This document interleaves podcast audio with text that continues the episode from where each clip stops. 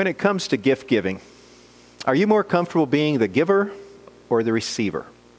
Some people love to be the giver, who expresses their love and appreciation by giving gifts to other people. But it's difficult for them to be on the receiving end. They don't know what to say. They don't know how to respond. Somebody gives them something that they weren't expecting. Other people love to be the receiver of gifts and the recipient of someone else's generosity but they never get the hang of being generous themselves.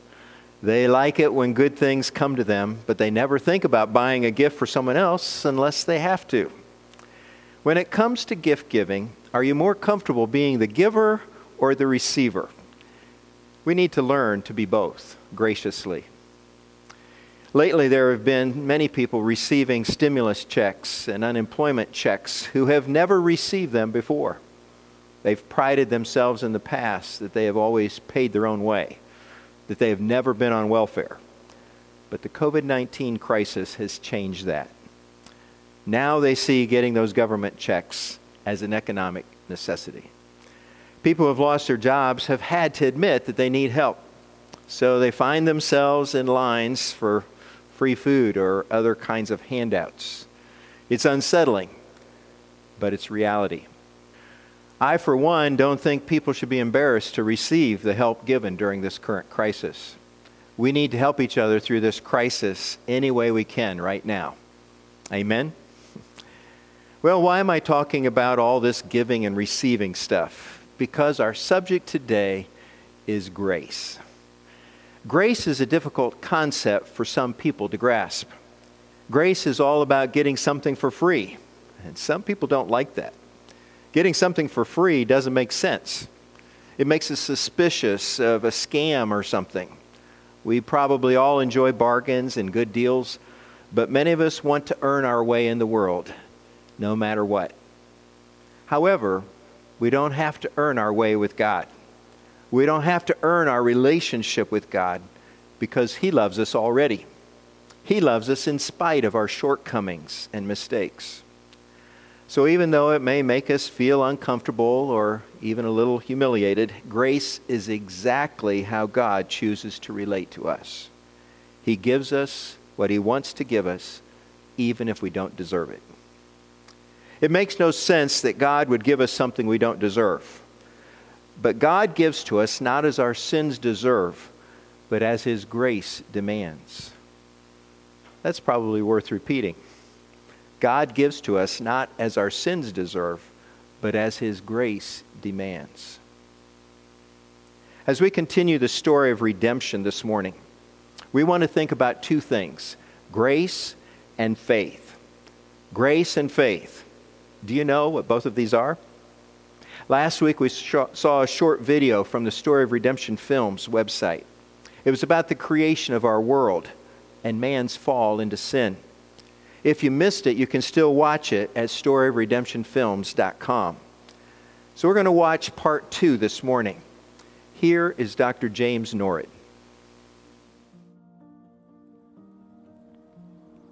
When you think of God, what image comes to mind?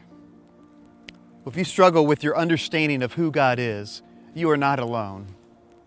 So much of the time, our image of God is shaped by the family that we grew up in and if you grew up in a home with an unkind mother or an abusive father, you may struggle with believing that God is good and loving and kind. Our understanding of God is also shaped by the events of our lives, national tragedies, and our own personal tragedies, illness, job loss, the disappointment of divorce. And these things can cause us to believe that God is like an old man in the sky, unaware of what is happening, or even worse, he knows what is happening, but simply doesn't care. But the thing which perhaps many people struggle the most with in regards to God is simply this believing that God still loves and cares for them despite their mistakes, despite their flaws. The Bible actually has a word for this type of unconditional love, and that is grace. Grace. What is grace? Well, grace is a word which is usually used in spiritual circles. That's perhaps because, sadly, many times grace from person to person is rarely seen.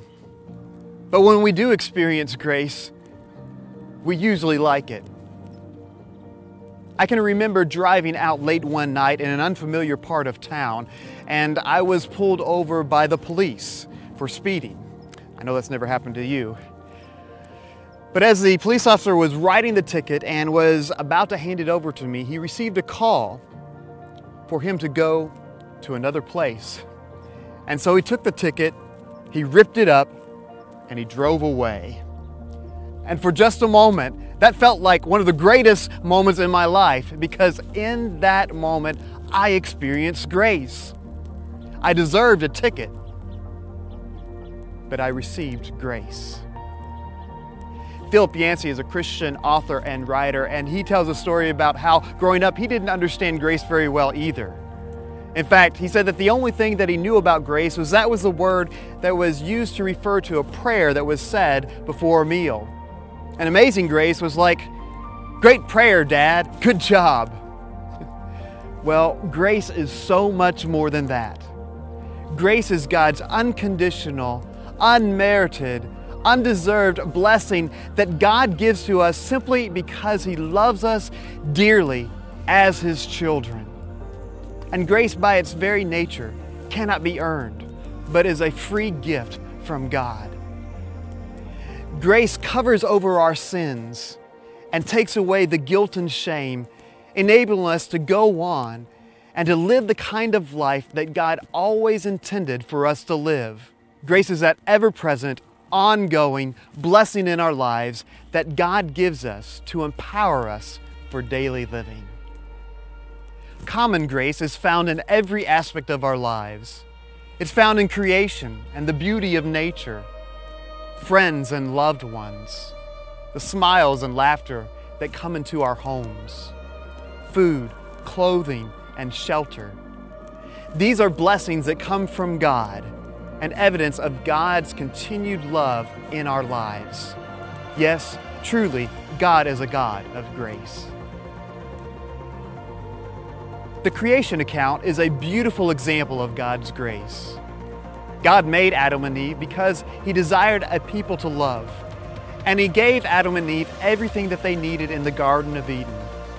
He gave them food, He gave them shelter, He gave them companionship, He gave them meaningful work, and there they lived in close community with God and one another. And for us, we receive God's grace every day. The things that we take for granted and often believe that we deserve food, clothing, shelter, our children, our jobs. All of these things are blessings that come from God and are evidence of God's continued love and care every day in our lives. So, what do you think? Where have you seen God's grace in your life? And how has God been gracious to you despite your mistakes, despite your flaws? And who can you show grace to in your life?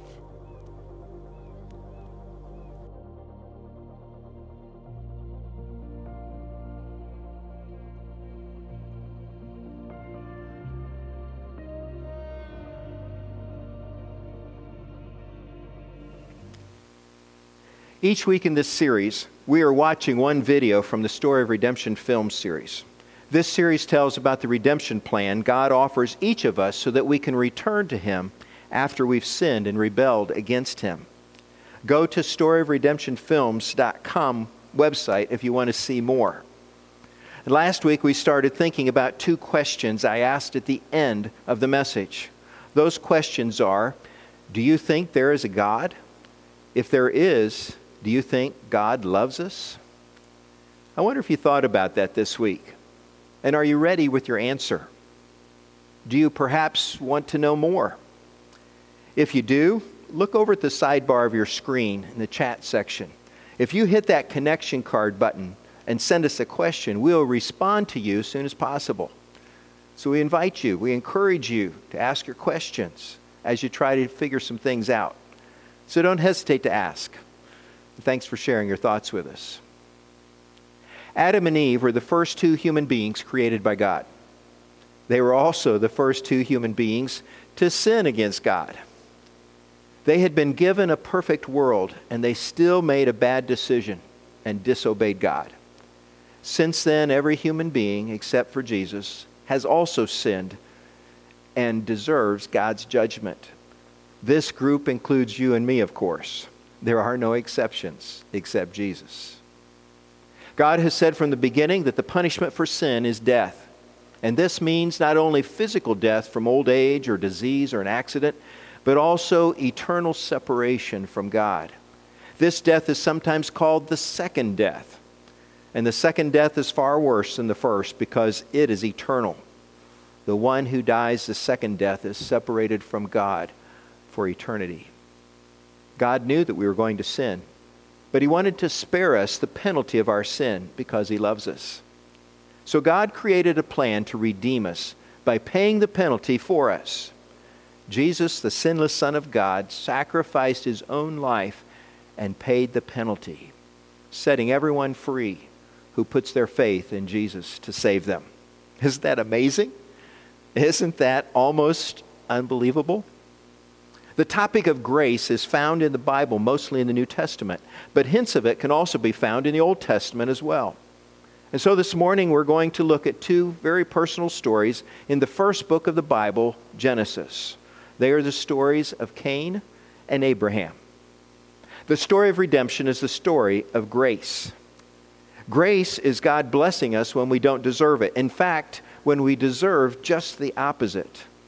A common definition for grace is unmerited favor, but God's grace is even more than unmerited favor. George Stansberry told a group of Bible college students if you leave this service today and you see a needy person on the street and you give him a dollar, that is unmerited favor. He did nothing to deserve it.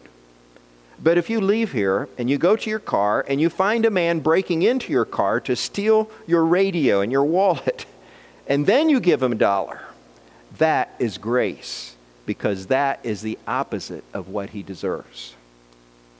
Think about this story James Nored told about Cain, Adam and Eve's son. Cain deserved death because he had taken the life of his brother Abel. Abel's offering to God had pleased God, but Cain's offering had not. Cain grew angry. And even when God saw this and warned him to get his anger under control, Cain lured his brother out into a field and killed him. God's punishment for Cain was not execution, taking his life, but taking away his livelihood, which was farming, and sending him out to wander the earth. Cain was worried that someone else would hunt him down, so God gave him a mark on his forehead that made everyone else leave him alone. Have you ever wondered why God responded to Cain's horrible sin the way he did? The point of God's response was not condemnation, but forgiveness and restoration. He gave Cain a second opportunity to get right with God. And we're not sure if Cain ever did this, but he ended up becoming the forefather to a huge number of people, a genealogical line which Genesis traces up to the time of Noah and the flood. And the point is this God gave Cain that which he didn't deserve a second chance. In the same way, he gives every other sinner a second chance if they will acknowledge their sins and turn back to God. By grace, God freely gives us what we don't deserve.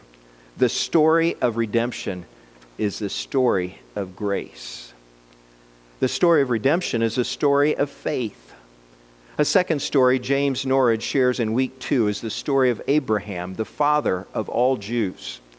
Beginning in Genesis 11, we can read the remarkable story of Abraham's life and his many experiences with God. And while Abraham was far away in a place called Ur, in an area called Iraq today, God called out to him and commanded him to leave his homeland and go to a place God would show him. And Abraham left Ur and traveled over 500 miles, not even knowing where he would end up. Abraham simply trusted God to show him what to do every step of the way. This trust the Bible calls faith. Faith is putting our trust or confidence in God, even when we don't know everything God is going to do. God made some great promises to Abraham if he would put his trust in God. First, he told him that he would give him the beautiful land of Canaan, a land of magnificent mountains, flowing rivers, and lush valleys. Abraham could hardly believe his ears, but he took God at his word. He believed what God said. Second, God promised to make a great nation from Abraham, even though he and his wife were old and past the time of having children.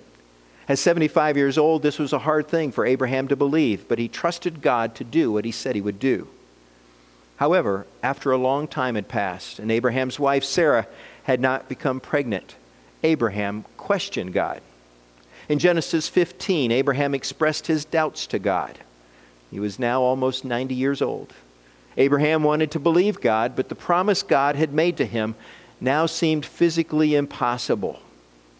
We may think having doubts means you have no faith, but asking and getting answers to our questions can actually lead to greater faith.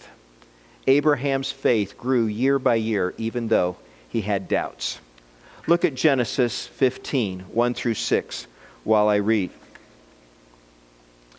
After this, the word of the Lord came to Abraham in a vision Do not be afraid, Abram. I am your shield, your very great reward. But Abram said, Sovereign Lord, what can you give me since I remain childless, and the one who will inherit my estate is Eliezer of Damascus? And Abram said, You have given me no children, so a servant in my household will be my heir. Then the word of the Lord came to him This man will not be your heir, but a son who is your own flesh and blood will be your heir. He took him outside and said, Look up at the sky and count the stars, if indeed you can count them. Then he said to him, So shall your offspring be. Abraham believed the Lord, and he credited it to him as righteousness. Abraham asked God, Why did you promise me that I would have many children, and my wife hasn't even become pregnant one time? Now my servant Eliezer will become my heir when I die, not a child of my own. Well, God could have become angry with Abraham's doubts, but he patiently answered Abraham's honest questions, just as he answers ours. He reiterated his promise to give Abraham many heirs, not just one. In fact, God said their number would be as numerous as the stars in the heavens. Notice that Abraham questioned God, but God did not become angry. Do you remember me saying last week that God invites and encourages our questions? He does. He's not put off by them. He invites them because he knows that is how we come to believe and trust him. God has nothing to hide, and our honest questions and doubts can only help us come to greater faith. God didn't destroy Abraham for his lack of faith. He could have, but his grace considered Abraham's honest fears and doubts and took them in stride. Abraham's questions and doubts came not because he had no faith in God, but actually because of his faith in God. He believed God, but he also wanted to understand what God was doing. He was trying to understand how God could do what he promised to do. Did you pay attention to the last verse I read? Verse 6. Verse 6 says, Abraham believed the Lord, and he credited to him as righteousness. For nearly 25 years, Abram hung on to his faith in God until finally his son Isaac was born. Can you imagine? 25 years? We have trouble waiting 25 days, uh, actually, 25 minutes. Abraham questioned God. But after God repeated his promise, Abraham held on to that promise for another 10 years or more. Finally, Abraham's son Isaac was born when Abraham was about 100 years old. The story of redemption is a story of faith. When God gives us grace, he wants us to respond in faith. The story of redemption is a story of grace and faith. When God gives us grace, he wants us to respond in faith. Ephesians 2 says this Because of his great love for us, God, who is rich in mercy, made us alive with Christ even when we were dead in transgressions. It is by grace you have been saved. For it is by grace you have been saved through faith, and this not from yourselves, it is the gift of God, not by works, so that no one can boast. So let me ask you this morning do you think God wants to give you something you don't deserve? Could that even be possible? If you're like me, you've made many mistakes in your life. You failed the same people enough times that they probably can't forgive you anymore. And perhaps you think the same thing is true of God that you failed him so many times, he's lost patience with you. Maybe you think you can never be forgiven and given a second chance. But that's just not true. Our God is a God of grace. And he wants you and me to respond to him with faith. Before I close, let me share a simple allegory with you. It goes like this The enemy of the world, Satan, was on the side of life's road with a very large cage. A man came toward him and noticed it was crammed with people of every kind, young and old, people from every race, every nation, it seemed.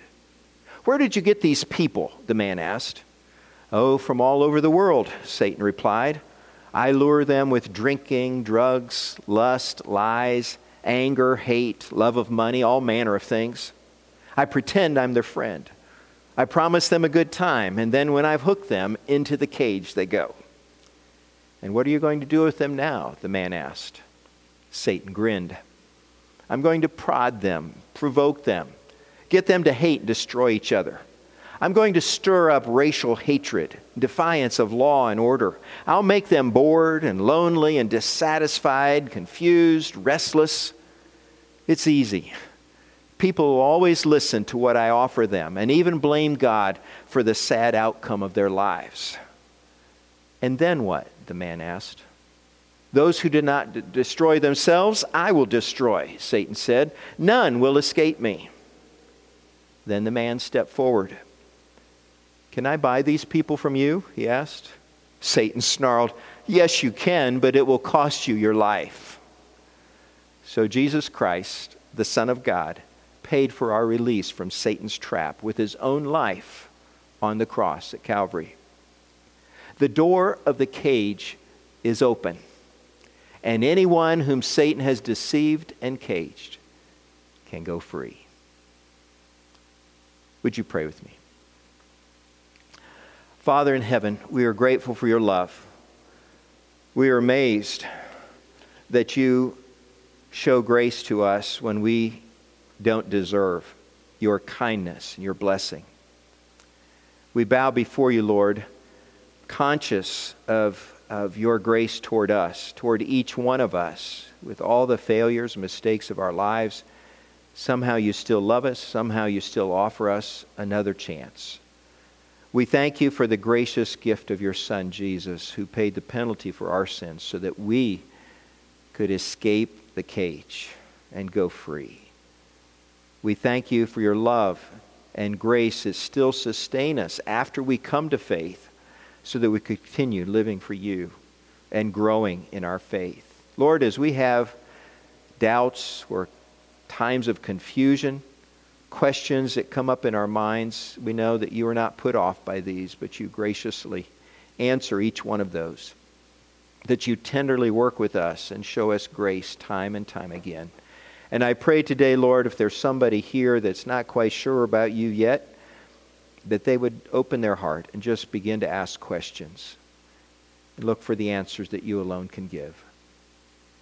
We thank you for being with us during this very unusual time, this crisis, for sustaining us, for giving us peace and joy. And we continue to ask that you will do that day by day for whatever time remains before things can get back to almost normal. We thank you, Lord, for your love. We thank you, Lord, for what you give us every day. Our eyes on you, our hope is in you. Through Jesus we pray. Amen. Well, with the extra time that many of us have right now, I just want to continue encouraging you to game, go to James Nored's website, watch the videos that he's prepared. Here's the link again storyofredemptionfilms.com.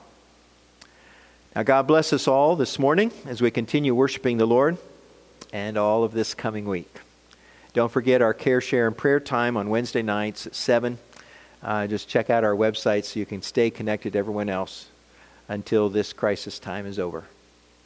Let's worship the Lord.